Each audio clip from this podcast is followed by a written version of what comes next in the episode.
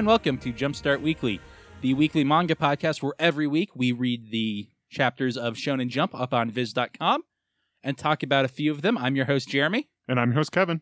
Although, as they keep adding more and more, it feels less and less like a few of them. Yeah. We, It's quite a lot now. yeah, I don't know how long they're going to keep introducing stuff. We need to pare down once they stop. Maybe Yes. just pick one or two if there are too many more. Yeah, I'm fine with that. Actually, I guess before we start, we should say we also read Naruto Volume 1 this week, speaking of Shonen Jump manga. It does not get much more Shonen Jump than that, Not really. especially given this week's selection of chapters. Yeah, a lot of ancient Japanese culture mixed in with current modern times going on. So we'll start off with a new series, which is Tokyo Shinobi Squad, Chapter 1, Jin Narumi. What did you think of this, Kevin? I was pretty interested in this. The overall setting is Japan decided to globalize itself, so they made these giant space tramways to get to connect all the countries to Japan. But all that really happened is that meant all of the crime went to Japan, so it's now like the crime capital of the planet. It's also the year 2049. Again, our friend Zach, who I do other podcasts with in the Discord, was saying Samurai 8 sounded like Shadowrun to him. No, this is Shadowrun. this is totally Shadowrun.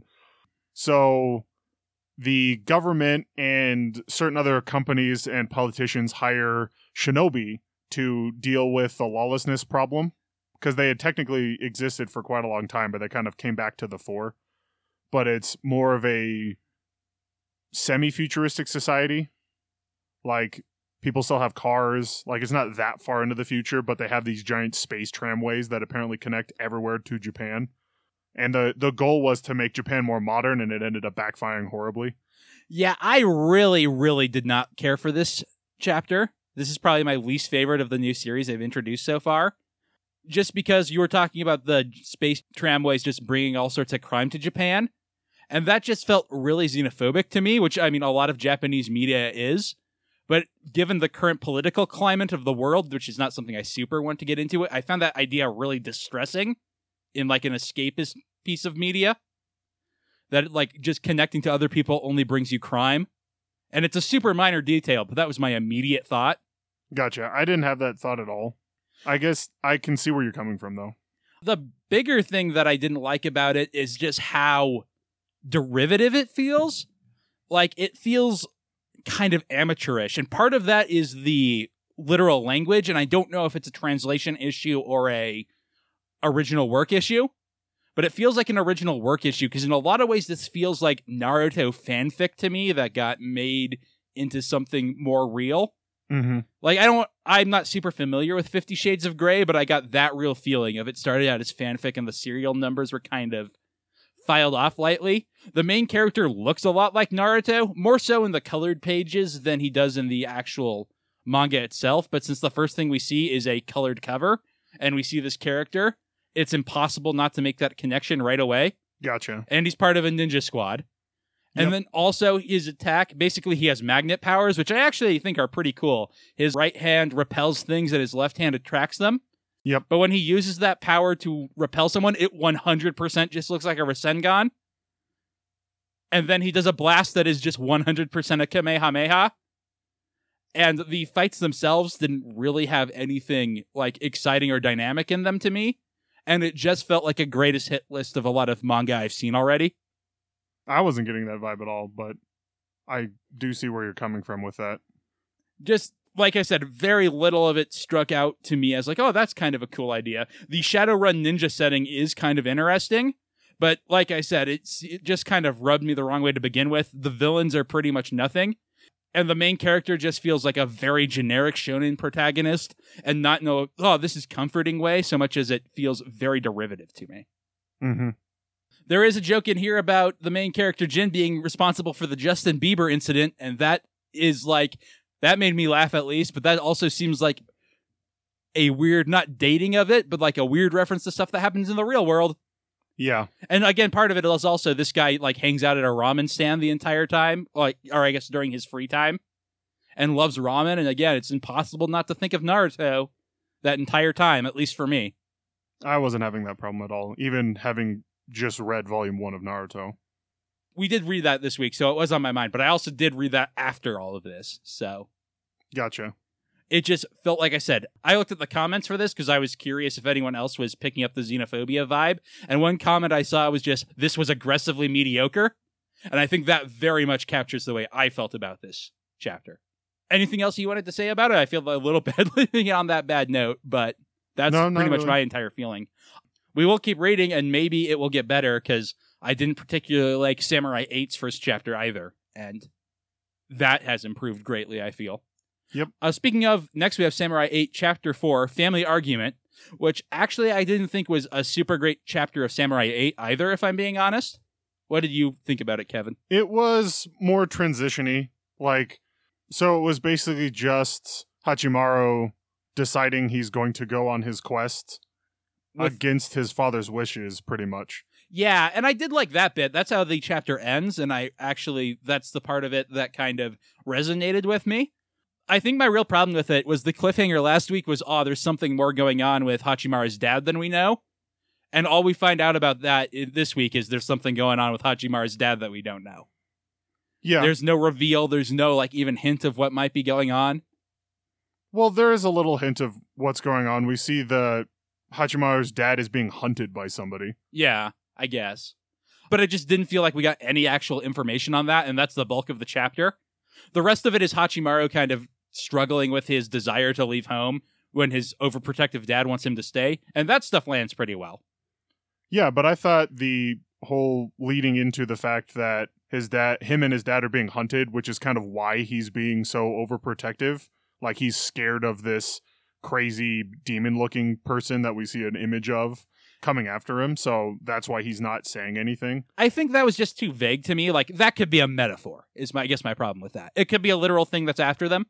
That's Which de- is ha- it's definitely a literal thing that's after him, which is why he doesn't want Hachimaru to leave the house. I'm just not. I guess I took it more metaphorically than you did. I mean, I think it probably is a literal thing, but we have no idea if it's a person or most likely it's a samurai of some sort Yeah. or if it's something else.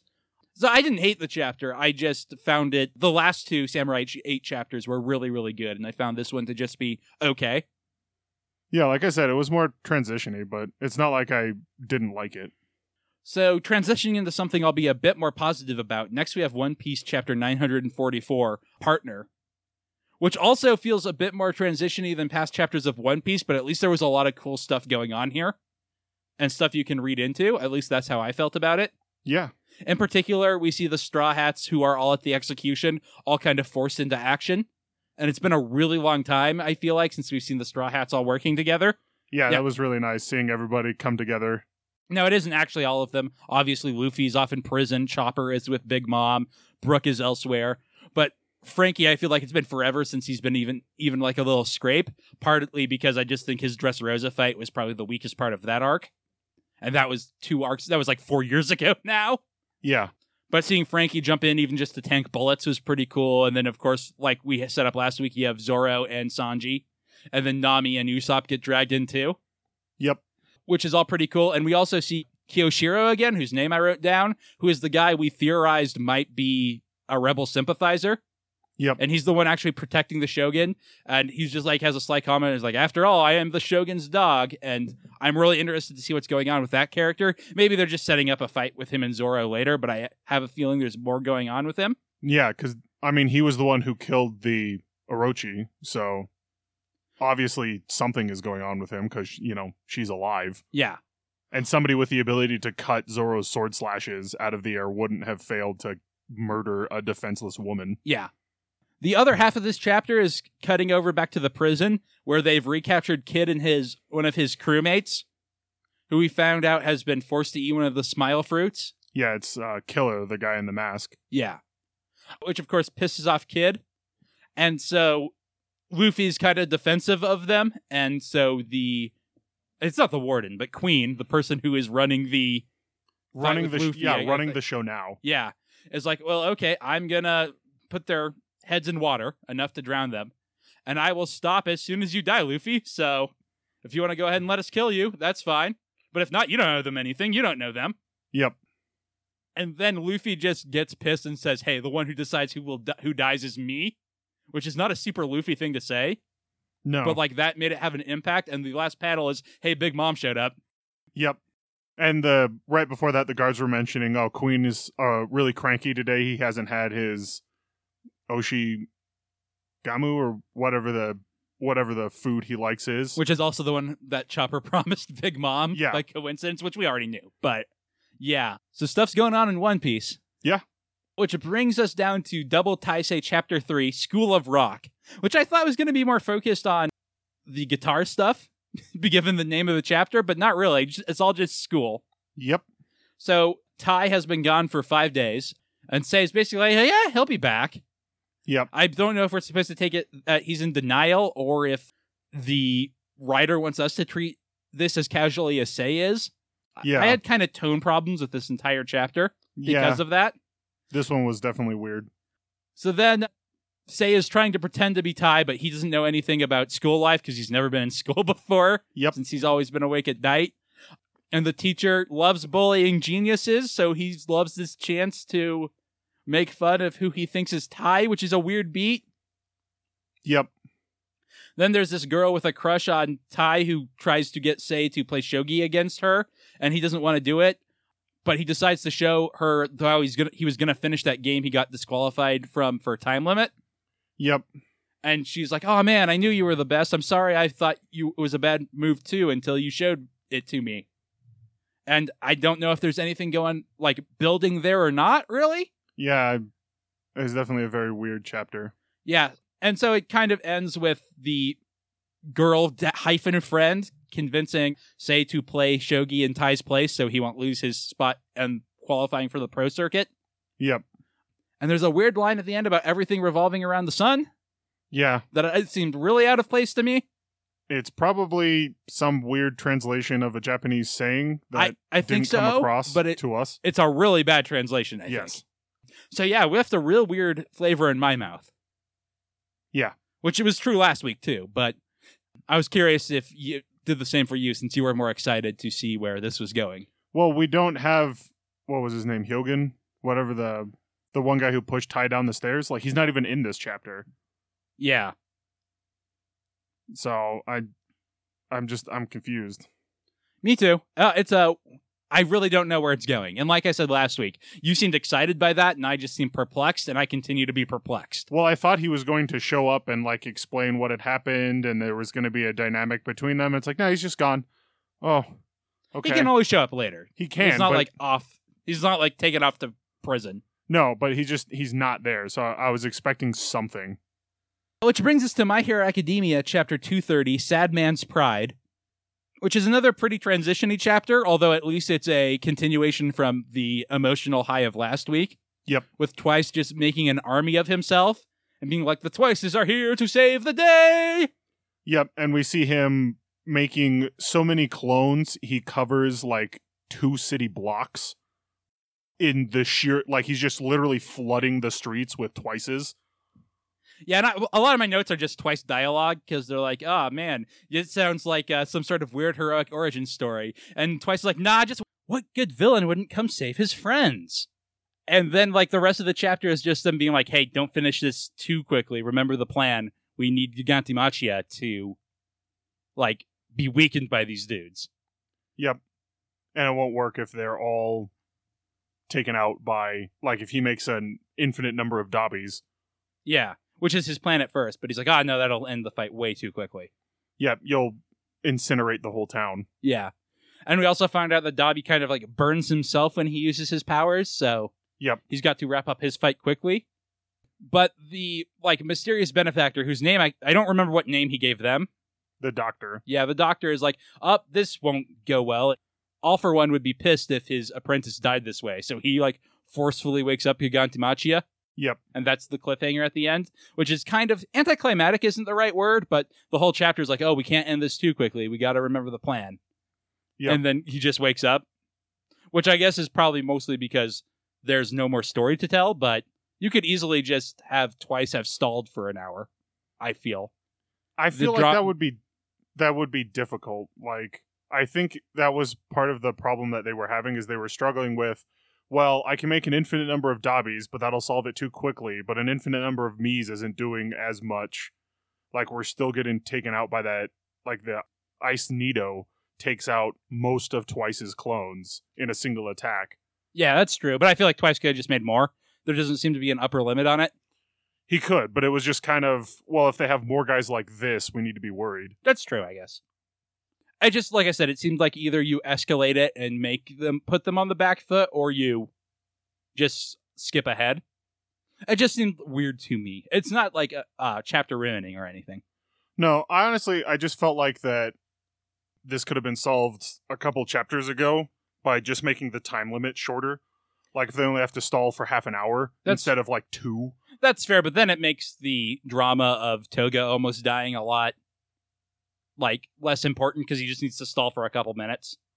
Well, no, that's what I'm saying. Like half an hour. So like right when they get into that, it's he has to stall for half an hour, not two hours. Like that. That just seems too long of a time frame to stall. So it, and the closer it is, it's like, oh no, Toga almost died. I only have to stall for another ten minutes.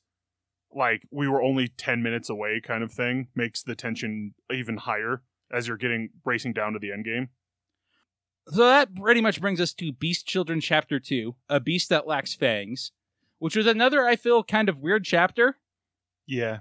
I just, I don't want to say it was boring because that's not quite how I felt about it, but it seemed very perfunctory. Like this is the next chapter that had to happen. I was pretty excited by the first chapter of Beast Children, but this was kind of just more stuff happening Yeah. where he gets, he tries to figure out what school, what high school Yukito is going to so he can go to the same school and play rugby with him. Yep. He ends up getting bullied by some bullies, but doesn't fight them because he's a rugby athlete, not a ruffian. Yeah. And that impresses Yukito enough to have him say, Hey, this is the school you should go to. They just got, they're a relatively new school and they're already in like the top eight rugby schools in Japan. Yep. But it's not the school that Yukito gets into. Well, we don't actually know. Well, I guess he's not on the list. I took it as he decided he wanted Sakura more as a rival than a teammate. And so he sent them to another school. And he's going to like the top rugby school. Possibly. But it is also possible that he like got in automatically somehow. And so he's not on the list or anything like that. Yep. But like I said, just not much of a chapter in my opinion. Not really. Which brings us to Chainsaw Man chapter 24, Curse, which is mostly just one fight. But I thought this fight was pretty well done.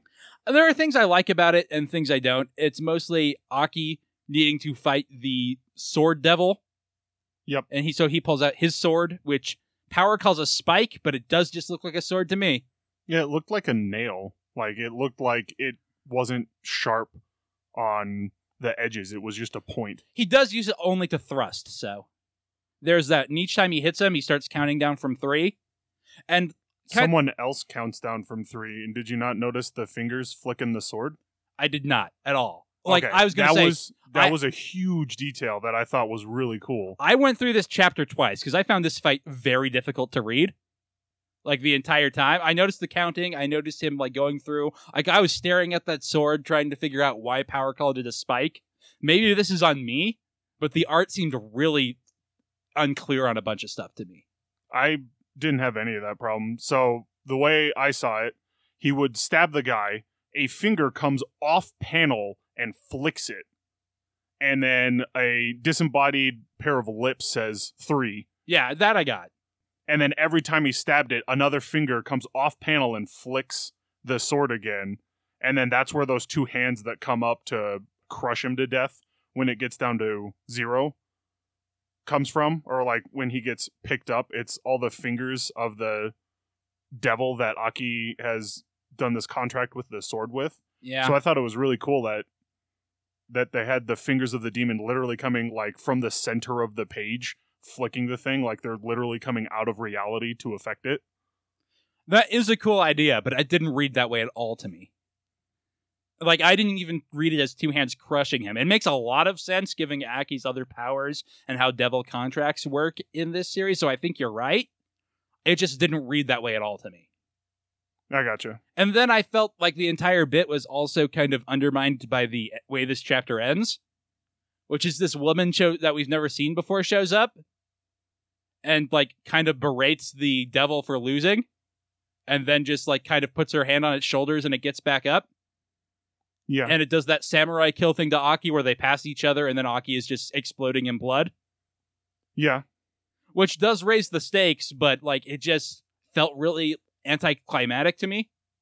Like it felt like in a lot of ways we're not starting the chapter where we ended it because now Aki's down as well, but it seemed like a weird way to show off this power.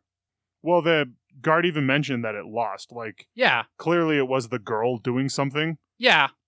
It that is all clear. It just seemed really weird to me to introduce this new character from off panel to kind of undo what was accomplished here from the hero's point of view sense, not in the like narrative sense. The Yeah. story was moved forward. I'm not trying to say it wasn't. Yeah, well, I feel Denji's going to pick himself up for this next chapter. Probably, or given all the blood, maybe power will do something. Maybe. There's lots of blood for her to play with. Yep. And that brings us to Food Wars Chapter 313 Divine Tongue at a Loss, which is another transitiony chapter. There is some stuff in here I really like. Mostly Erina being like just like in the grips of anxiety Yep. and kind of depression about not knowing what to do in the finals. We find out that she won off panel because obviously she did Yeah. already. And so the finals will be her and Soma, which is what I wanted. And Aaron's um, mom starts the chapter out by saying, Hey, Soma, like, this is a specialty. This is true gourmet. You are a very good cook, but this is not something I've never seen before. Yep. Like, you have not Yep. actually succeeded at my goal, but there's still the finals, so you could. Yep. And I hope you do. So, like I said, most of this chapter is devoted to Erin's anxiety. And as somebody who is clinically diagnosed with anxiety, I do really respect that and kind of appreciate what she's going through. The kind of ending where Soma, like, kind of tries to, he doesn't literally slap her, but basically verbally slaps her to try and shock her out of it Yep. is a little problematic. It's very tropey. I don't like hate it, but as someone who's gone through that stuff, that can work with the right person. And maybe Erina is that sort of person, but I couldn't help but think, oh, that's not really how you get someone out of this funk necessarily. Well, and I don't also specifically think that's what he was trying to do. Like, he was trying to do it a little bit because he tasted her soup and was like, wow, that's kind of crappy. I wanted to have an actual shokugeki with you, not just fighting against the contest of coming up with a new dish. So this is what I'm going to make. And so I feel like it's going to kind of save both of the Nakiri family. Yeah, I definitely got that feeling too, just the way they're going about it. Like I said, I was not offended by it. I was just like, this is kind of like, I like that Erina is struggling with this, but like, it does not seem like I'm afraid that Soma's going to have to save her, which I've been saying from the beginning of the arc is kind of what I don't want to happen. Mhm. Now, I was expecting it to be a more literal Soma and Saiba in the finals, and he'd have to save her. And I'm really glad they didn't go that way. Yeah. But even like saving her from herself is like just a slightly different form of that. That's better, but still not what I want. Yeah. And so the cliffhanger is Erina's grandpa and dad talking. And his dad being like, Well, I sure screwed it up, huh? And he's like, Yeah, but now it's time for my secret grandpa plan. Yep. Which I guess does make sense, but like I said, did not get a ton out of Food Wars this week. I mean, you're probably noticing the theme. I did not think this week's Shonen Jump was all that great. Yeah. There was almost no chapter that made me go, "Oh yeah." Food Wars is still Food Wars though, and it was pretty good. I am excited to see Erina and Soma continue to duke it out. And like I said, even the way they portray Erina's anxiety, like that was very visceral to me. It felt very well done. I'm just afraid of it there being like a tropey solution. Did you have anything else you wanted to say about it, Kevin? Not really. Okay, then that brings us to Demon Slayer Chapter 160 Similar Features Returning Memories. I feel like you'll have more to say about this one than me. Probably. What were your thoughts on Demon Slayer this week? So I kind of like this. So knowing Inosuke's backstory, he was raised by boars, and that's why he's got the not the fist of the beast fang, but it's like breathing form beast because they all have it's like breathing form water, whatever. So his is the beast fang. He was raised by boars in the wilds. And the demon that he's fighting is like, I know I've seen you before. And we get revealed that the demon actually knew Inosuke's mother and had actually killed her. So we find out over the course of the fight that Inosuke, you saying that us meeting is fate, not only do I get to fight you for killing the water Hashira that I liked as a person, I also get to kill the demon who killed my mother. And he gets super pumped about that. Yeah, and I definitely did like this chapter. A lot of the, the flashback stuff, specifically, always think about Inosuke's mom and like the D- the Upper Moon two is like, yeah, she was abused by her husband and she came to me, but I couldn't like she figured out what I was doing, and I couldn't convince her eating people was okay. Yep. And I do like particular her being like, "Oh, I'm sorry, Inosuke, your mom's an idiot. She always goes to bad people." Yep. I mean, I feel terribly sorry for her, but I like you do beat yourself up in that way if you've got that sort of depression. So I really appreciated that bit, and I do like the flashback and how now it's personal. But I get it. Like I say about Demon Slayer a lot, it's just typical shonen stuff. What really shines about it is the art. Mm-hmm.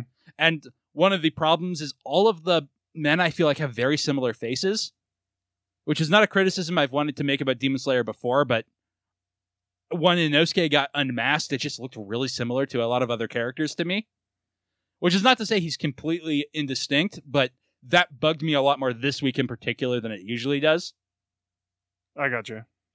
Not a terrible chapter, though. I am excited to continue reading Demon Slayer. This has been a pretty good fight so far.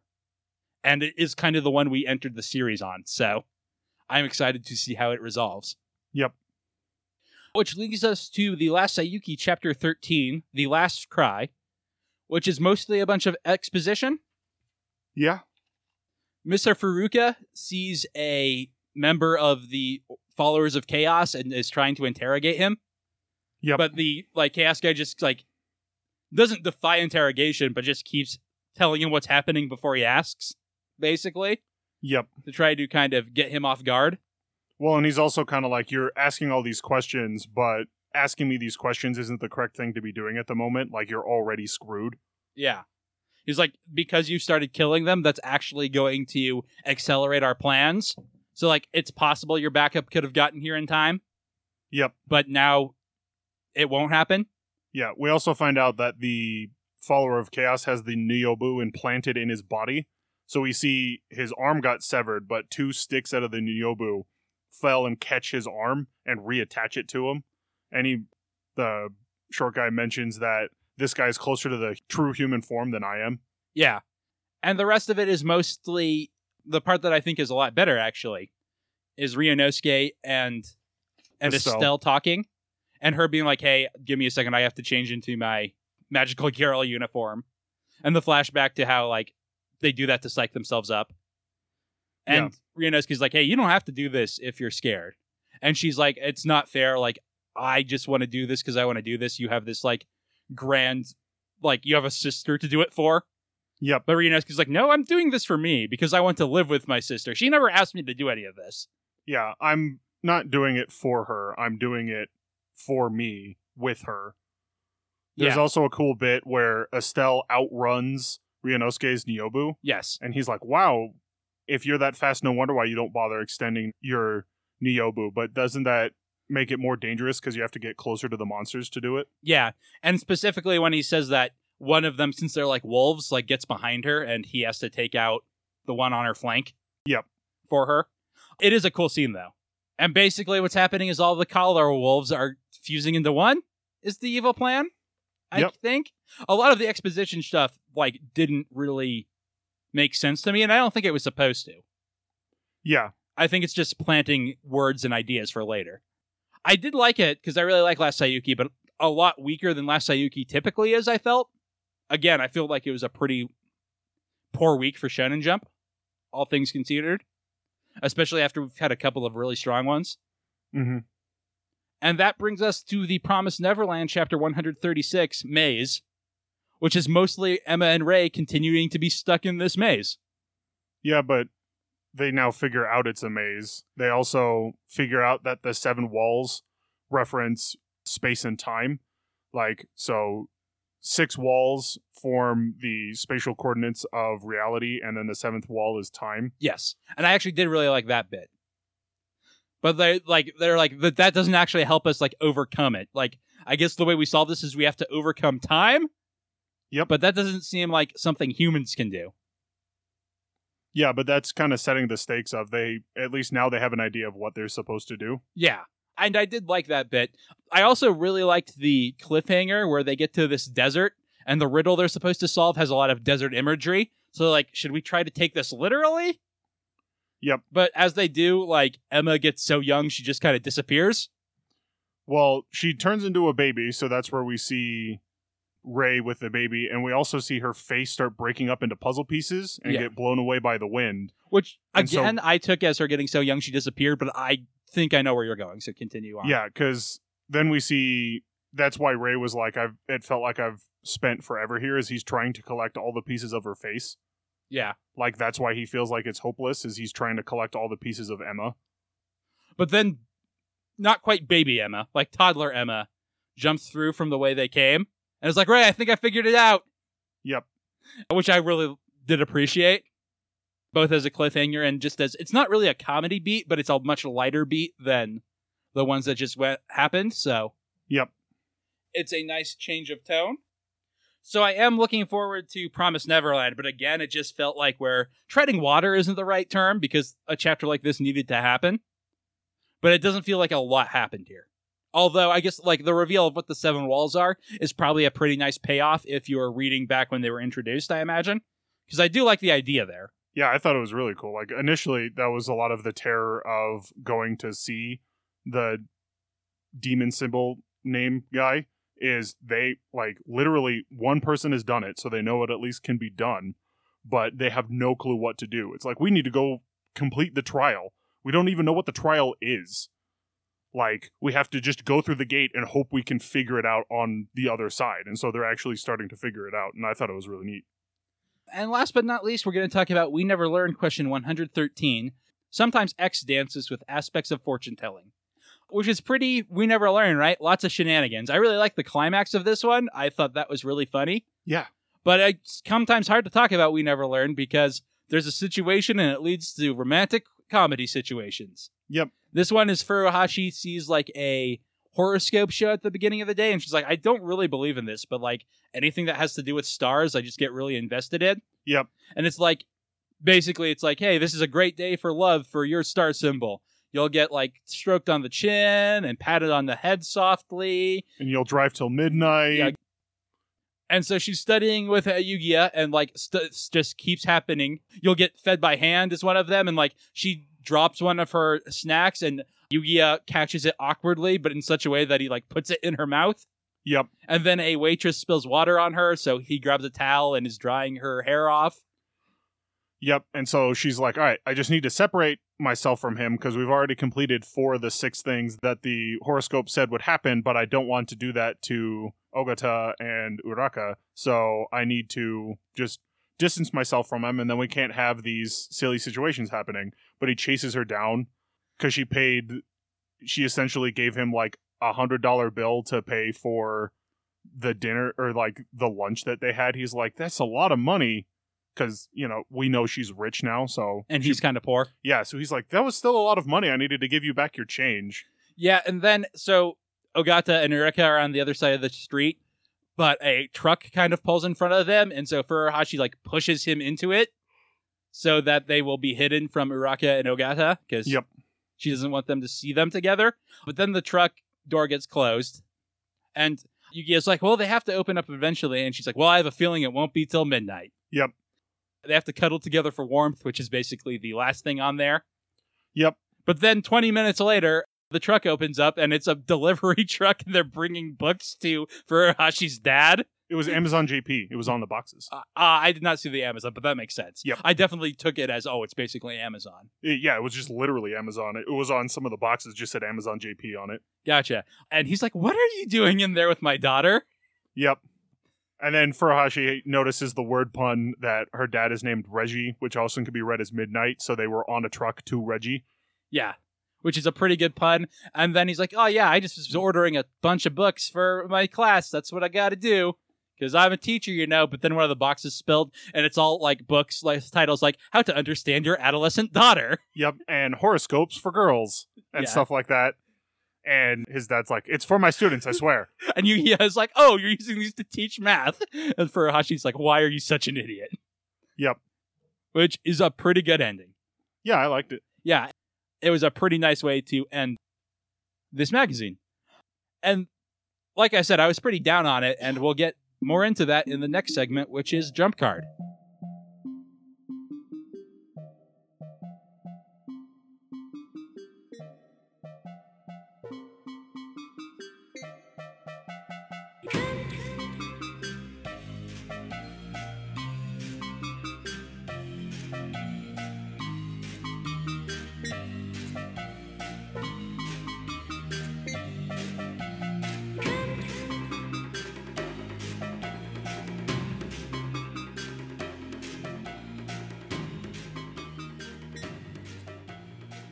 So Jump Card is the segment where we rank chapters from our least favorite up to our favorite. We have 19 this week. Is a lot. It is. So what did you put on the bottom, Kevin? At the bottom, I have Haikyuu because I was just again kind of bored with it. Like, and I've just kind of been struggling with Haikyuu for a while now. Is just kind of all right. So here's another chapter of Haikyuu, and volleyball stuff happened, but uh, it looked like the guys were going to start winning, but then they didn't.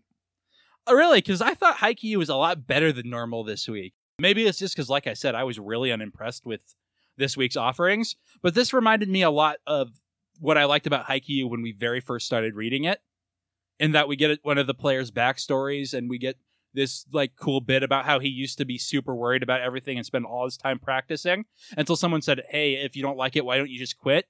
And at that, he's like, "Yeah, I could always quit." And he's like, "I don't want to quit, but like the fact that I don't have to do this and like I'm choosing to do this is actually really freeing." Like that, I could quit any day. So I put Haikyuu kind of on the high side this week, at least for Haikyuu. It's still in the bottom half. At the Mhm. bottom, I put Yui Kamio it's be- my number 18. because it's the thing you're always talking about about it not being very funny. There's Yep. a lot of setup for joke here. It's a like comedic situation, but not one of the jokes lands, in my opinion, this week. Yep. And And, there's- um, the thing that really threw me was the bit at the end where Yui in White willingly takes off her chain to turn into Yui in Black. And it's like, wait, so she's aware that she's got a demon inside of her? Now I'm super confused. See, and that's the one thing I'm like, oh, that's kind of interesting. Like, what does that actually mean? But it is like it so far has not seemed like she has been aware of that. Yeah, and it seems like she's been specifically not aware of it. Like that was really what threw me off was she's like, "Oh yeah, I'm aware that I have this demon inside of me." W- wait, what? Why don't you act like it then? Like why why are you always concerned when people are acting your friends are acting weird around you when they know you have they're or you could probably guess that they're trying to stop the demon from coming out. Like it just felt very poorly executed.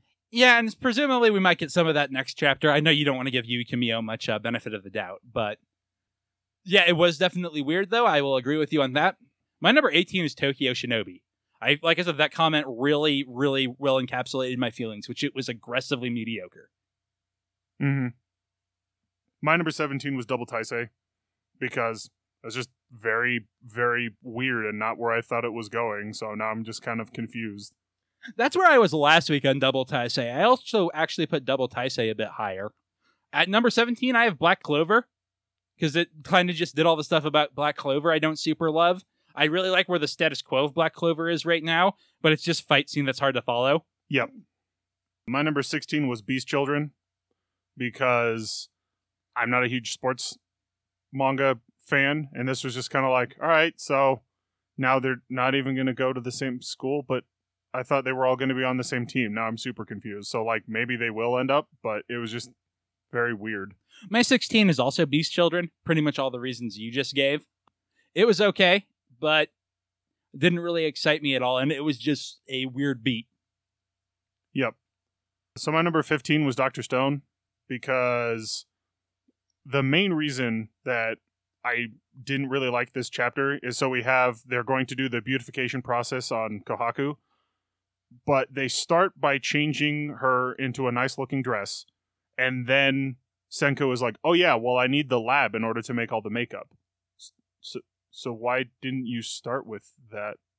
like it leads to shenanigans because she's in the dress and it's like that literally just seems manufactured like senku would have immediately gone all right well before we do this i need to get the lab to make all the makeup supplies Yeah, this had a We Never Learned vibe to it to me, and I appreciated it for that. It's definitely not as good as We Never Learn, yeah but I like the like weird trick shenanigans at the end, so I put Doctor Stone a bit higher this week. yeah it was just that weird they clearly were setting up shenanigans, and I felt like it was just very forced.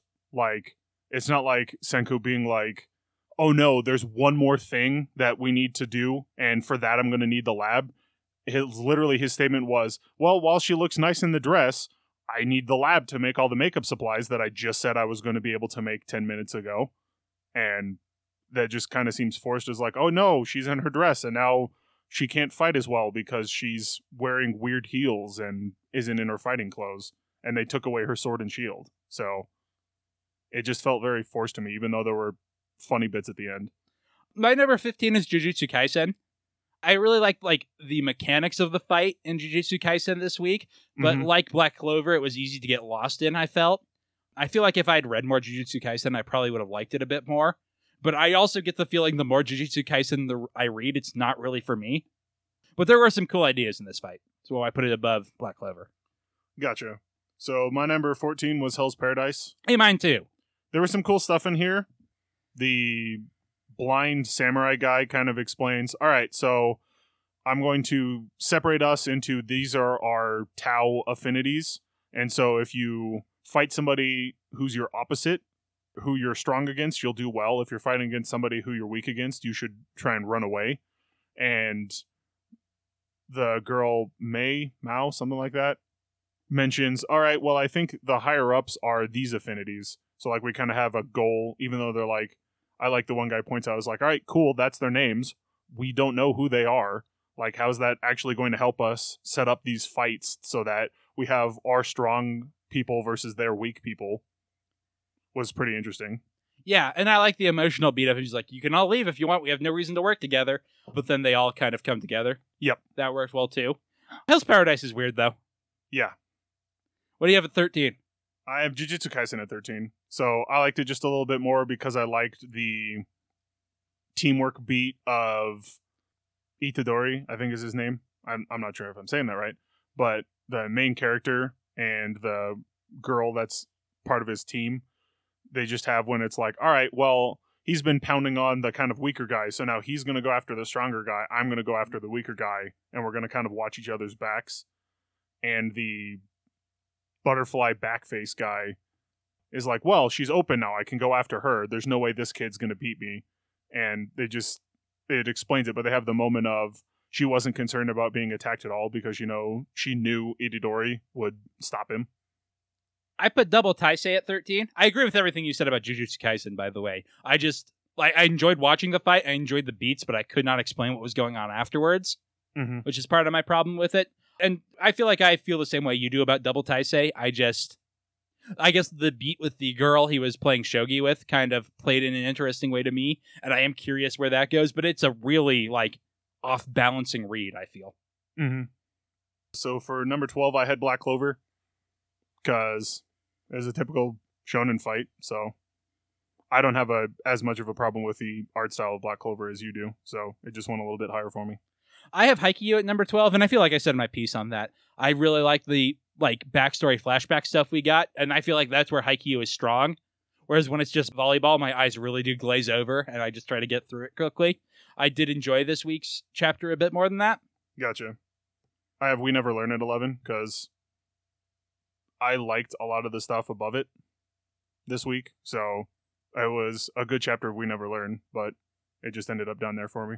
Yeah, and I didn't, so that's gonna cause we never learn to go higher for me. I guess I also did. Just we never learn is quite a bit higher for me. At eleven, I have Chainsaw Man, and we pretty much talked about that. Why I feel that way when we talk about Chainsaw Man. Mhm. Of I just found the fight really hard to read, and it was all fight. Yep. My number 10, I have Tokyo Shinobi Squad because I liked the setting a lot more. And like when we said when we were talking about the chapter, I didn't get the xenophobic thing out of it, or I wasn't getting as much of a, oh, well, he's just doing this looks like this and this looks like this. So I'm excited for it. And I hope it pulls a Samurai 8 for you as well, where you weren't as enthused about the chapter, whereas I was much more interested in the setting and just hoping that the story gets better. Yeah, it's just I could see with Hachimaru, like there's a character there, and it's a bit cliche, but I could at least see even then why you would want to root for that guy. Where I can't with Jin, but like you, I do hope that chapter two, it's just like, oh, this is way better. Really? I mean, I know he's kind of it's kind of a typical shonen thing, but his whole thing is like no one ever hurts my friends. And that was clearly shown in the thing. Like that's literally all right, I like this N kid, so you're going to join my squad so that no one's going to mess with you. Yeah, it just it didn't re- play well to me. Where are we? Number ten. Yep. That's where I have Doctor Stone. I did like it a bit more than you because, like I said, I like the shenanigans at at the end, and it didn't like track to me as immediately like, oh, this was why did we put you in a dress first? I did find the ending kind of weird, where like the fact that their plan works feels like they literally are in We Never Learned for a minute because the villains have to act in kind of a dumb way Yeah. for their plan to work, but also it is kind of a fun and clever plan. Yeah. And plus, they have to do some fake out make out, and that's always a plus one to a chapter in my book. Yep. So my number 9 was Act Age. So in this we finally have the actual famous actor guy doing his script read and I liked how they showed that he's got just this kind of magnetic personality like everything gets drawn into him so they're like he hasn't memorized the script he doesn't even he didn't even read the staff list to see who the director was but i was just kind of lost in his acting like i couldn't compare. And he mentions Yonagi like don't worry about it everyone who acts with me tends to do that. They kind of tend to start like tensing up and overacting around me because they notice how simple and easy it seems for me. Yeah. I put that uh, quite a bit higher actually because I really liked those ideas in there. And nine, I actually have the Promise Neverland. Again, I feel like we talked about why mostly when we talked about that. I did like the reveal of what the seventh wall is and all that, and I really like the cliffhanger. But the rest, it just seemed like there was a lot of maze stuff that I'd already figured mm-hmm. was going to happen. So my number eight was Samurai 8. Like I said when we were talking about the chapter, I felt it was a little transitiony, but I thought it was really cool. And I thought we still got the payoff to find out that Hachimaru and his dad are being hunted by somebody who might turn out to be one of the main villains. Yeah, and ironically, I put Samurai 8 a bit higher, again, just because I thought pretty weak magazine overall this week. I have Demon Slayer at number 8. I, like I said, I did like the chapter. I just really felt like I would have gotten more out of it if I cared about Inosuke more. But I do, like, I was already invested in that this fight and still am. So Yeah. it didn't, like, detract from it in any way. It was just, like, another piece of it. Yep. So I have number Food War or I have Number, Food Wars. I have number Food Wars at seven because this was just kind of transitioning. Setting up the fight between Soma and Erina, and I'm looking forward to it. And also, kind of a reveal of what the grandfather's plan is for Erina. But that's all that really happened in this. I have Samurai 8 at number 7 because I like the irony of that. Also, like I said, I did like the ending of it pretty well. I just found it dis- I found it disappointing more than bad, I suppose. Gotcha. It wasn't what I wanted to have happen this chapter, but it wasn't bad. So I have Demon Slayer at number six because I really liked the kind of here's a goal for Inosuke, and I really like him as a character. And so getting a motivation of like him being, I was raised by boars. No, clearly you're a human. You had a human mother. And now him kind of being like, wait, so I just found out that I have a mother, and now you told me you murdered her. That's not going to go well for you. Yeah. And I got We Never Learn at 6 because, again, I liked it pretty well. The climax in particular really had me laughing. Yep. So everything above it I liked fairly well, even if I sounded negative about it when we were talking about it before. Yep. So I have the Promise Neverland at number five because I really liked this stuff about the seven walls being space time and them kind of figuring that out. They're like, oh, so we have to transcend space and time as regular humans. And just what kind of demon is this thing that it can mess with space and time? Like, how are we supposed to fight something like that? So I just thought it was pretty cool. I put Food Wars at number five. Again, I really liked the way Erina's like anxiety and depression was conveyed, but I am a little worried about how they're gonna deal with it. And also, I don't want Erina to like not be in this fight. Although I suppose that saves her for later. She and Soma can have another Shokugeki later, where she's actually on her game and it can be a different thing. Yep. My number four was My Hero because I I liked even though it was kind of transitioning, I liked that it was riding the high of the emotional bit of Dabi or not Dabi uh, Twice. twice from the last chapter, and I definitely loved the reference that and I forget what his name is the magician guy in the mask being like, this sounds like it's out of some kind of hero story, which wasn't literally coming out and saying, this sounds like it's a story out of shonen manga, but that's basically what he was saying. Yeah. And Dabi being like, no, that's that's not what happened. Or not Dabi. I keep saying Dabi. Twice. Twice being like, no, that's not what happening. I'm just here to save my friends. Yeah, Uh, friendship. I was like, that's a shonen. That's shonen as hell, my dude. Uh, yep.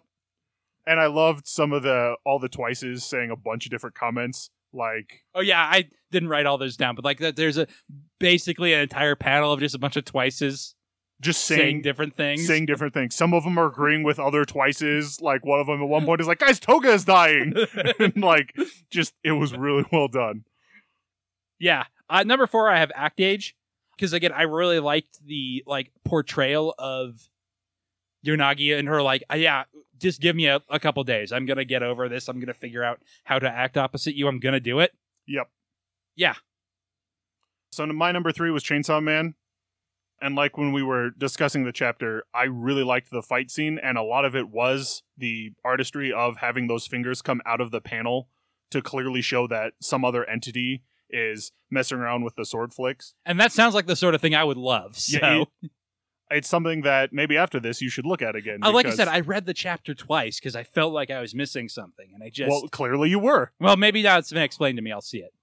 Yeah, because I just I thought it was really cool. Like it caused me to take a double take because he was like stab the guy, then something else happened, then something said one. I was like, well, that seems kind of weird. Why did he stab the guy and then something happened? And then I noticed that I saw a weird finger coming off literally out of the center of the page and flicking it.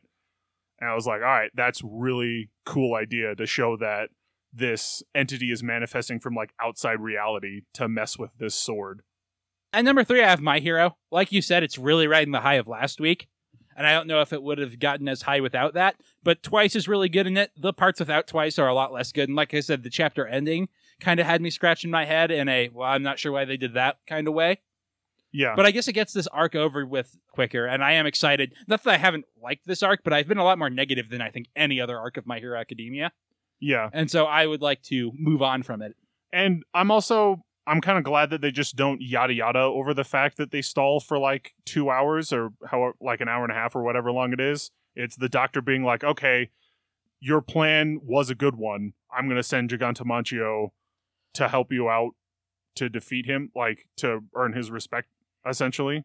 So, I like I said, I'm kind of glad it's like Food Wars did it, which didn't bother me too much. It was like, yeah, Aaron also won her semifinals match, like just yada yada over the thing, and it being a little bit more in universe explanation rather than all right. So twice just used his clones to literally distract the Meta Liberation Army for two hours, which could happen. But I also don't want to see like three chapters of him just being like, I'm being distracting. Fair.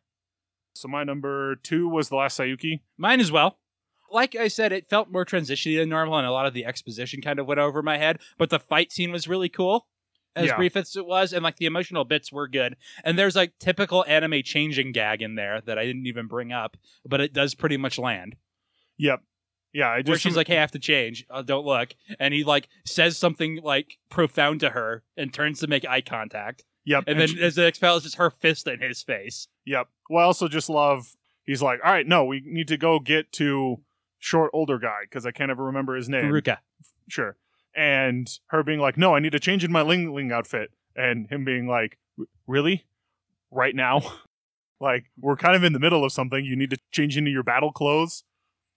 I also like the Kohaku and Ryunosuke Link thing with the mark on his forehead. Yeah, it looks really good both times. Yeah, and like not just the art of it, but the fact that they're like explaining it that this is more of a thing because the two of them are able to sense that all of the beasts are coming together. Like it's them basically going, "Oh no, all the demon or all the monsters are merging into one." So our mutual number one is One Piece. Yep. Because that's like like it's all good, right? The Straw Hats in action is always It was super nice to see, and it I didn't realize how long it had been until it started happening. Yeah, uh, it has been a while since I've seen the Straw Hats battling together. And so that was just kind of a cool moment of, especially with them kind of being like, oh, but this might give away the plan. Like, we need to kind of be careful about it. And then being like, no, for Nakama. yeah. and them just all jumping in to help one another out was really cool. And Usopp's doesn't even have like the hesitation panel, which is No. nice. And it's cool to see Franky taking bullets. it's cool to see Frank tanking bullets. We see his modified version of the strong right where he literally shoots his fist out. We see Nami starting to do something with one of her staves, although we don't actually see what the effect of that is. But it's just nice to see the Straw Hat crew doing stuff. And also, like I said, I'm real curious about that uh, samurai guy whose name I do have written down. Kyoshiro. I'm really curious what his deal is. Yep. And the bit with Killer at the end, I'm pretty sure he was the guy that was sent after Zoro. He was. Now, once you said his name, for whatever reason, reading his name, like I wasn't sure who he was, but once you said it, I was like, oh yeah, that guy, obviously. Yeah, and it was just kind of like, wait, that's Killer? Because, like, I didn't make that connection to the guy in the mask. And so I kind of understand why Kid is so pissed. Kid is pissed, and the especially the explanation of it, like the reason you wore the mask was to stop yourself from laughing because people always made fun of your laughs, which is a huge thing in One Piece. One Piece. And he's like, "Why are you laughing now?" And Hyogoro being like, "Oh no, he's been affected by the smile fruit." Yeah. And then Luffy saying, hey, I'm the one who decides who gets to die. Yeah, Yeah, that's not very Luffy, but it is pretty rad. And also, we've been building up the Big Mom crashing this party for a while Yeah. now. so I was I'm excited excited. that she's here. yep, definitely excited. Yeah, One Piece is like I think the one chapter this week that I don't have any criticism of, which is why it gets number one. And like I like I've said this whole time, I don't want to sound too down on it. Just this week, not a lot impressed me. I put One Piece at number one, and anytime I put One Piece at number one, I expect something to beat it because it's kind of the default number one since One Piece is always good. Mm-hmm. And so it's always a little disappointing unless it's a really good chapter of One Piece. And it was a pretty good one. Yeah. But it's always a little disappointing to me when One Piece claims number one spot. Because, like I said, it's almost got it by default. But speaking of One Piece, we're going to read a manga that was very contemporary with it at the time. And about 10 years ago, it was really hard to talk about one without talking about the other. Yep. And that is Naruto. So we will catch you after the break.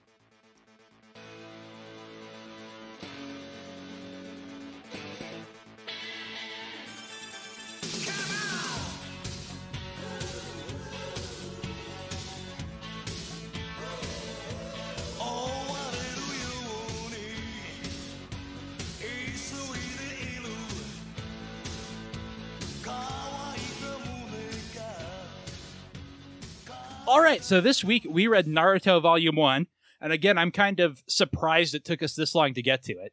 Once we didn't do it in the first week, I did kind of think it was going to be a little while, but Yeah, because we've been kind of theming the months, it's kind of hard to stick. All right, well, it fit not perfectly into the first month, but it was one of the contenders for the first month. it was just between that and One Piece, and it's like between the two, One Piece won the war, right? Yeah, Which is not to say Naruto is bad in any way, and that's what I was really struck by reading this is the thing I want to say up front is if you haven't read Naruto, either because it was super popular at the time and you didn't want to get into it, or you got into manga when it was kind of halfway in and it seemed like a big investment, or you're just relatively new to manga, go back and read Naruto.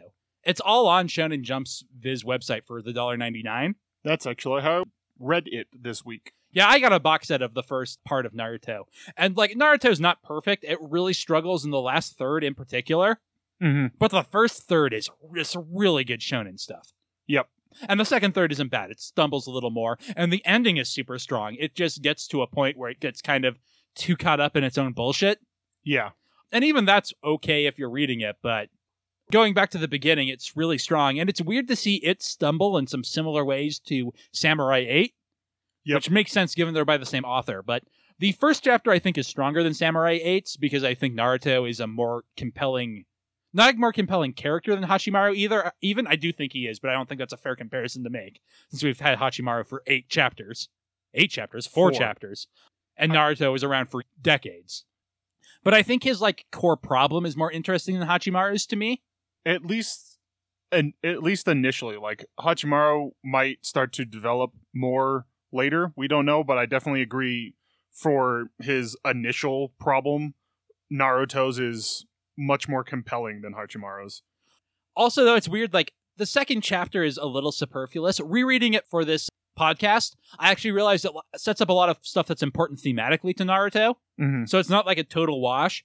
It's just a thing where as soon as Sasuke is introduced into this series, that's when Naruto becomes Naruto, the series. And that's chapter three. That's in this volume. Yep. So we have like most of this volume, over half of it has Sasuke in it, and he's just a so such an important character to Naruto the characters dynamic. Yep. And he doesn't take over the manga uh, in a, anyway, even much much later down the line where he literally takes over the manga for a story arc. Yeah. It still feels like this weird thing where we're with this side character for a while, Yeah. but he's so important to Naruto the character. Like that relationship is really at the core of the series. So it's kind of almost weird that he's not in the first two chapters. Although, like I said, the first chapter I think is actually just a very compelling unit of manga. Yeah. It's a very strong opener. And the second chapter is really important for some of Naruto's character and like a bunch of the themes that are going to be coming later on. Yeah.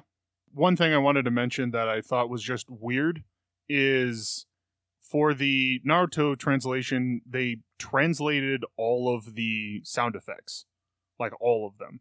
And most manga that I read don't actually tend to do that I that much. I didn't notice that, but I did notice some odd translation stuff. I had a physical volume, and I wonder if this is different. Although, It totally could be because in the digital one, literally everything like so you'll see swoosh and like shing and like written out in English, and it just really threw me for a loop because I'm used to seeing the Japanese characters in the background and just understanding like not knowing what they mean, but understanding what they mean and what they're conveying, and seeing the word swoosh written out in Sasuke's fireball, and just being like that seems weird to me because I'm not used to them translating the sound effects. there were lots of translation things I really noticed, though, especially because the Naruto anime is, I feel like, maybe the first really popular one that just was like, it's fine if we throw Japanese stuff in here. Particularly, Yeah. they call him Kakashi Sensei in the official dub, for example. Yeah. But like instead of the word shadow clones, they're called doppelgangers. And Yep. that's not a bad translation by any means. It just seemed weird because Naruto, like I said, to me is one of the ones that started throwing a lot of that Japanese culture stuff in. Similarly, the sexy no jutsu was called the centerfold technique, which especially in a comic, I think is a funny joke yeah. and it's a fine translation. But that's always been sexy jutsu to me because even in the English anime, that's what they That's what they it. call it. Yeah. And I think it was really the doppelganger thing that threw me for a loop because it makes his shadow clone technique seem different than the one he tries for the entrance exam because that one's also called doppelgangers. yeah. And it's like, well, this is different because these are shadow clones as opposed to those are just like illusion clones that he's trying to make. So, like, they're trying, that's a way to differentiate the techniques. But when you just call them doppelgangers, it feels like they're the same. And the, I- the translation and just knowing, well, it's the Kage Bunshin no Jutsu. Like, I, because, like you said, it's the one that started really using a lot of the Japanese terms. And since they're like technique names, it doesn't throw me for a loop. Like the Kamehameha, not calling it like the energy blast or something like that. And with the Kage Bunshin specifically, I wonder if that's an anime to manga difference. I wonder if the manga later makes that differentiation, but Maybe. soon enough that the anime is able to start with it and make that differentiation. I don't know that, but I do wonder if it if they're called the same thing in the original Japanese as well.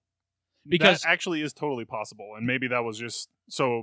Like you said, maybe that was something where that was something the anime took of. Oh well, it's called this later because, like in the little short stories, he mentions, oh Kakashi had a completely different look and was going to show up in volume two rather than or chapter two, chapter two, not chapter four, three. he, he has- shows up at the end of three. yeah and he was going to be completely different but talking with the editor we made these decisions so clearly maybe that happened with the technique names and maybe the translations start doing that too or like i've noticed a lot of the time it's fan translations but i have noticed translations change in between chapters like that where they're like oh we call it this thing even in some anime. We'll call it this thing but then they realize okay well i mean everybody calls it the you know luffy goes gomu gomu no not gum gum. Yeah, for a lot of the techniques because it's like well it's the japanese technique like that's the technique name. Like even in japan if you're using colgate toothpaste they call it colgate. They don't have some weird translation for what colgate means Yeah, and one thing I want to talk about that I really appreciated reading Naruto for this podcast was how good the author is at setup and payoff. mm-hmm. And I don't even think we've really seen that that much in Samurai 8 yet. But Not like really. when Kakashi first appears, he just has this offhand mention of, "Oh, hey, Naruto's milk spoiled." that always seemed like a random thing to me. That was just maybe a characterization thing of Naruto. Mhm. But I realized it's actually to explain the dumb diarrhea joke that's a plot point earlier. Yep. And it's a dumb diarrhea joke still, but like at, at least the spoiled milk thing actually becomes funny to me when the diarrhea is just kind of set up. Yeah. And there's a much more dramatic version of that in the first chapter that I do not remember the details of now. I just have it note down in my notes. And I think it's the bit about him. I think I was just talking about the clone jutsu specifically and how he's so bad about it. But like Iruka finds him and he's tried really, really hard. And Yep. now he can create all these physical clones. Yep. Yeah, he li- literally summons thousands of them. Like he he struggled to create one, but because he found this hidden scroll technique, it's like, oh, cool. I learned how to do this one technique, and now I can make thousands of myself. And like even Iruka's impressed, like, wow, he managed to make. Not only did he manage to make a flesh and blood clone that's like an actual physical entity, like that was impressive enough. That that would be just making one of them would be impressive, but he made thousands of them. Yeah, and I've, another point I think that's important to emphasize because that's not a thing I think about when I think about Naruto a lot, but I think it's going to become important when we talk about when we talk about him on personality power level. Is there's a bit where it just shows how hard Naruto is working, like to do this. It's not just that he found this secret scroll and then he mastered this technique. He spent a day like out in the woods just trying his hardest. Yep. And he mentioned he's like, so I looked at this scroll, but I only managed to memorize the first technique. Yeah.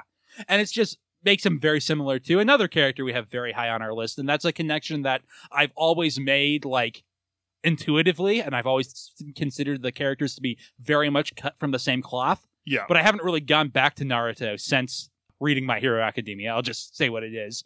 And so I'm just seeing a lot more of it now that I'm looking for it. Yep. But like once we get to the second half of this volume, it's not the Sasuke show because he doesn't take over. There's more Naruto, but like his presence is so powerful from the beginning. Yep. And like the first thing is just Naruto going, "Oh, he thinks he's so cool. I hate that guy," which is straight up like a Saturday morning cart. I mean, that's the first, literally the first Charlie Brown comic strip. Yeah. And there's also this like great like Saturday morning cartoon setup later where Iruka is announcing the squads. He's like, "Well, squad seven is going to be Naruto and Sakura," and it's just a panel of like Naruto with his hands up, like "Yay!" and Sakura like utterly depressed. And then the next panel is like and Sasuke, and they're reversed. Yeah, And it's 100% a Saturday morning comics strip setup, but it's done really well. Yeah. And just like I said, a lot of the like comic craft in the early Naruto is just so much better than I remember it being. Even though I remember early Naruto being good. Mm-hmm. And again, the second half of this is mostly just the bell test, which I am just assuming people are familiar with. But basically, in order to become a real ninja squad, they have to pass this test created by their squad leader Kakashi, where he has two bells, and there are three of them, and they have to retrieve them, and the person who does not will not receive lunch. And will also be sent back to the academy for training Yeah. because he mentions that only 33% of the ninjas that graduated with you will actually go on to become ninjas. Like it's a, there's a 66% failure rate. So you'll have to go back to get additional training. Yeah. And in this squad, one of you will have to go back. Yeah. And like it it's weird because the bell test is only one episode in the anime because it's a good anime adaptation, at least at first. Yep. But it doesn't even conclude in this volume of the manga. Nope. It ends halfway through with Kakashi being like, Well, you don't all have to worry about getting the bells anymore because I've decided you all fail. And also I'm not sending you back to the academy because you're hopeless. Yep. And there's I don't have a lot to say about the bell test. There's some really good combat stuff. There's some Naruto using his clones in a clever way, which is always nice. There's Sasuke being both very tough and clever. Yep. The fights are pretty interesting. They don't have quite have that Akira Toriyama impact on the blows, but a lot of times what he does is instead of seeing the punch, you see the moment right after. So Yeah. you see the guy flying or reacting or whatever. And again, Yep. it doesn't quite have that Akira Toriyama punch, but it differentiates itself and it does look good. It gives all the fights a dynamic kind of ninja agility feel because everybody's always flying around. Yeah. And I think that style of kind of seeing seeing the effect rather than the actual punch works out in play with a lot of the ninja techniques, like especially the substitution jutsu, where it's like you see Kakashi get hit with a bunch of kunai, and then all of a sudden he's just a wooden it's a wooden stump, and it kind of just gives away like it's got that feeling of it was so fast for you to even see it happening kind of thing. Yeah, it's just in the first chapter, which, like I said, I think is really good. There's the bit where Iruka jumps in front of Naruto to take the giant shuriken. But Yeah. we don't see the shuriken thrown. We only see it landing in Iruka. yeah. And it's not terrible. It's still, like I said, it has a sense of momentum, but it's just doesn't have that impact. Yeah, it definitely doesn't. Although overall, like I said, my recommendation is if for whatever reason you haven't read Naruto, it's very good and you should. Yep. Certainly you should read up to the time skip. And I have a feeling that once you read through that, you won't want to stop. Yeah, I, it was popular for a reason. Yes, exactly. I guess that is what I want to say is that it's easy to ignore Naruto as just, oh, it was super popular. But I feel like it holds up in a way that even Dragon Ball doesn't.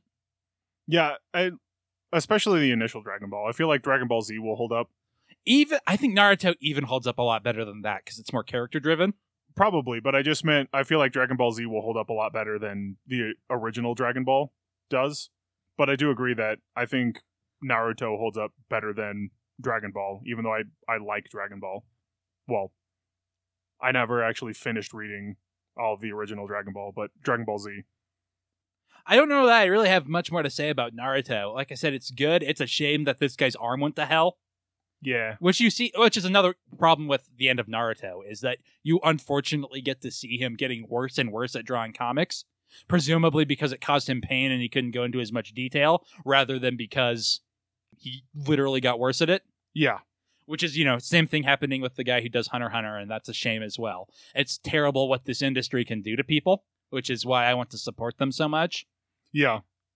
And it does it does really suck how hard they have to work and like unfortunately now people are used to weekly updates for a lot of stuff so it's very hard to be like well i've got to take a break like specifically one of the few american comics that i read which is saga went on a year long break and i'm sure tons of people were super upset about that And that's only a monthly comic to begin with. yeah Akira Toriyama always like when he talks about doing Dragon Ball, it's like they threw him in the comic mines and were whipping him and demanding more. And I like to make fun of him because he's like actually put upon when all he was doing was drawing a comic. But also, like, I get it. It's a it's not a terrible job. You're doing like there are people who like dream about it, but it is a tremendous amount of work and it is stress on the body. Yep. Most like being an animator under miyazaki yeah, only one person can be Ichiro Odai, and they were born for this and yep love it and demand that their assistants also be willing to die for them because they are. Murata also works extremely hard. He doesn't tend to do a lot of weekly releases. It's more of a monthly release. But like his dad died last month and he put out a chapter like 2 weeks later and people are like I I can't believe that and I mean he does amazing art. So it's like I cannot believe that he is pushing himself this hard like literally all of your fans would understand, hey, my dad died. Like, I'm, I'm going to take some time off. Like, yeah, okay, cool, man. Like, that's a completely legitimate thing. And I don't want to speculate about his motivations, but conversely, there are some people who, when that happens, they need to work. Yeah, and maybe that's the case. But it just, I love reading a lot of the Reddit comments because almost all the comments on those chapters are super positive. So it's very nice to hear people being like, ah, I loved this part. And like, Murata Sensei is the artist we deserve and the one we get. Like, I can't believe it. Yeah. And like I said, there are some tremendously talented people, but like I always talk about Food Wars. That's like a metaphor for Shonen Jump to me. It is this like battleground where these artists and creators struggle to like create the best project. Yep. Because you get cut if it doesn't happen. Yeah, and I do understand that whole sense of competition is what makes the best product, and it's like, and well, as unfortunate it is to think about the people who are on that battlefield, it's great being the consumer, knowing that only the best of the best are the guys pumping out stuff in this, or uh, the ones that last long. So, like, if the series is going long, it's one of the best that has to offer, and they kind of have to. Oh, it's not like I made it into Shonen Jump and then can just skate. I have to like keep making good stories and keep making good art. Yeah, because you don't want to end up like Bleach. Yeah. And I, what I'm just saying is, I'm also a guy who has pirated manga in the past. When I was younger, most of the time I was reading Naruto, it was pirated. But I- so I'm just saying, if you can support these people because they are, you know, throwing their lives into this product for you, and they deserve, you know, some recognition at least. Yeah. Monetary in, in addition to artistic. Yeah, I honestly didn't even realize that. Like for the longest time, I didn't realize that there was a way to read them online officially. Like I thought it was just something with, well, the only way for me to do it would be to buy the physical volumes, and like I didn't have that much. I didn't have much money as a kid, and like I didn't have a ton of space either. So it was like, all right, so I only have a limited budget, and manga is not one of the hobbies that I don't like the most, but it's one of the hobbies that like I'm I just read a couple of manga, but even that, you know, is 10 bucks a volume and I kind of want to keep up with the current story, but I can't do that if I'm waiting for the volume releases. And like I said, I get it. I was there as well. I just it's easier than it ever has been, Yeah, and like they deserve some of the money. yeah, like so that was kind of what got me into reading Shonen Jump was finally it was one of the strangely enough it was one of the fan translators kind of being like, "Hey, Shonen Jump is only at at the time because it was a, mo- a yearly subscription is like Shonen Jump is only twenty five dollars a year, and it was when I was reading My Hero, and it was literally the fan translator being like, "Hey, you should go support Shonen Jump. Like they they do my job for me. Well, not my job, but they do what I do for me, and you should go support them." And I just thought that was really cool, and I think it's funny that that's how I got into reading Shonen Jump as a magazine was because of a fan translation at the end being like, "Hey, you should go support the official release. It's really cheap and you get access to all of Shonen Jump." All right. Do we have anything else we want to say about this Nar- this Naruto volume? That that's technically correct. Yeah, I like you said, I really liked it, and it did kind of surprise me that the bell test takes like half of the volume and we're not even done. But it also makes sense from a manga standpoint because, like you, I remember the anime where it's like, yeah, it's a single episode to do this, which makes sense. It's like you know, 19 pages a chapter, and fight scenes take up a lot of space on a page. Yeah, and they're good fight scenes too.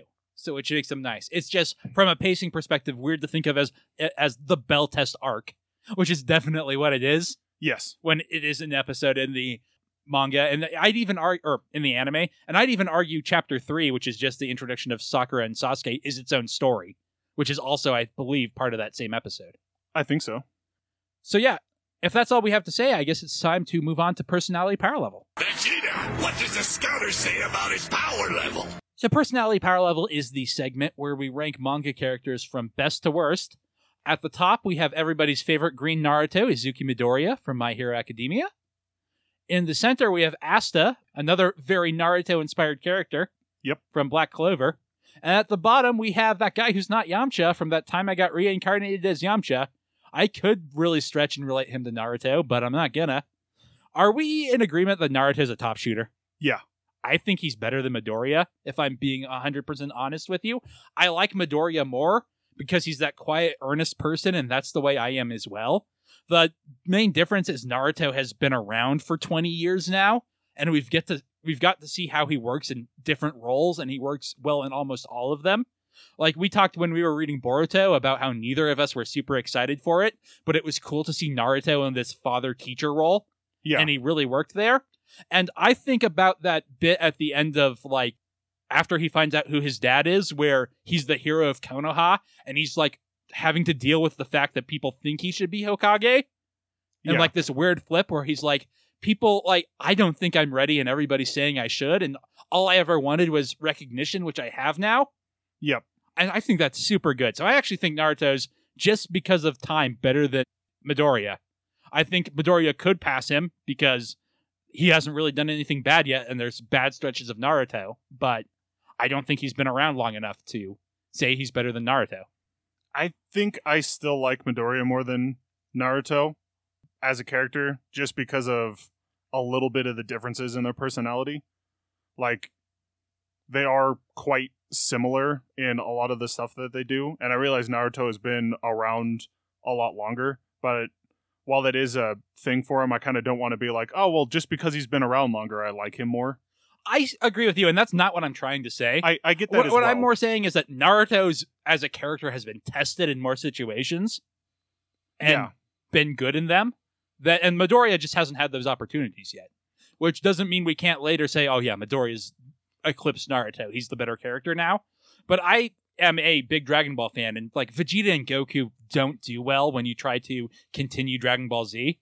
Yeah. Like Goku gets the Goku problem where he's the only important character, and Vegeta's done better in Dragon Ball Super in particular, where he gets to be a family man. yeah. But like Naruto just works in Boruto, and he feels like the same character in the right role. Yeah, I guess. I mean, I we're definitely in agreement. He is either number one or two, right? Yes. I'm definitely leaning towards one. If you want to put him at two, I guess we can, but I feel pretty strongly that he's the number one guy. All we could also flip a coin. That's a dumb resolution, but That is a there super are dumb only resolution. there are only two of us. this is yeah, this is the problem with ranking when there's two of us and we have a disagreement when normally we're just kind of like, "Ah, you can sway me one way or the other." I guess I could I could leave the best boy at number 2. like I said, I prefer Midoriya to Naruto. I just don't think he's got he's earned the number one spot yet. I mean, and he had it for 31 episodes, so Yeah. I guess 30. We or I guess 27. We did not rank him until fourth, but like Midoriya is amazing, and I have a feeling by the end of My Hero Academia, I will say, oh yeah, he was better than Naruto, but he's not there yet. I gotcha. I guess I can fold to that argument.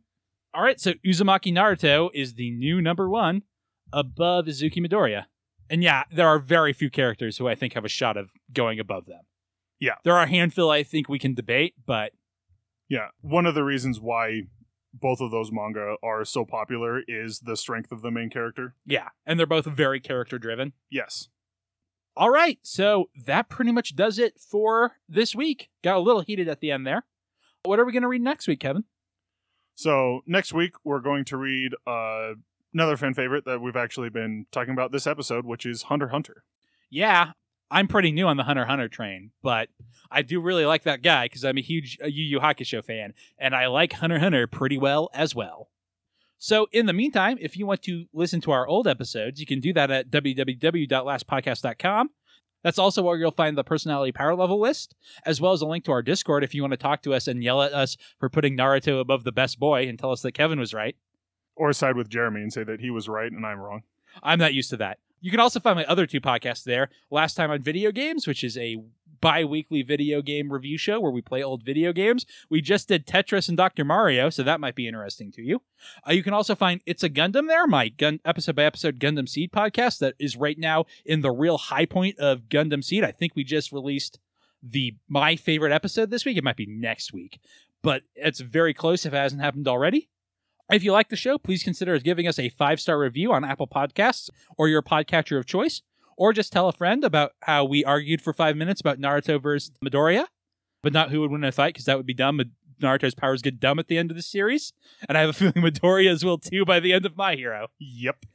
Our opening theme is Fighting Against One's Will by Midair Machine. Our closing theme is A Psychic Fist Fight by Tom W. Emmerich. Other music on the show is by Spectacular Sound Productions, and our album art is by Kate Wind on DeviantArt. Is there anything you'd like to plug this week, Kevin? Not this week. All right, we'll see you next week.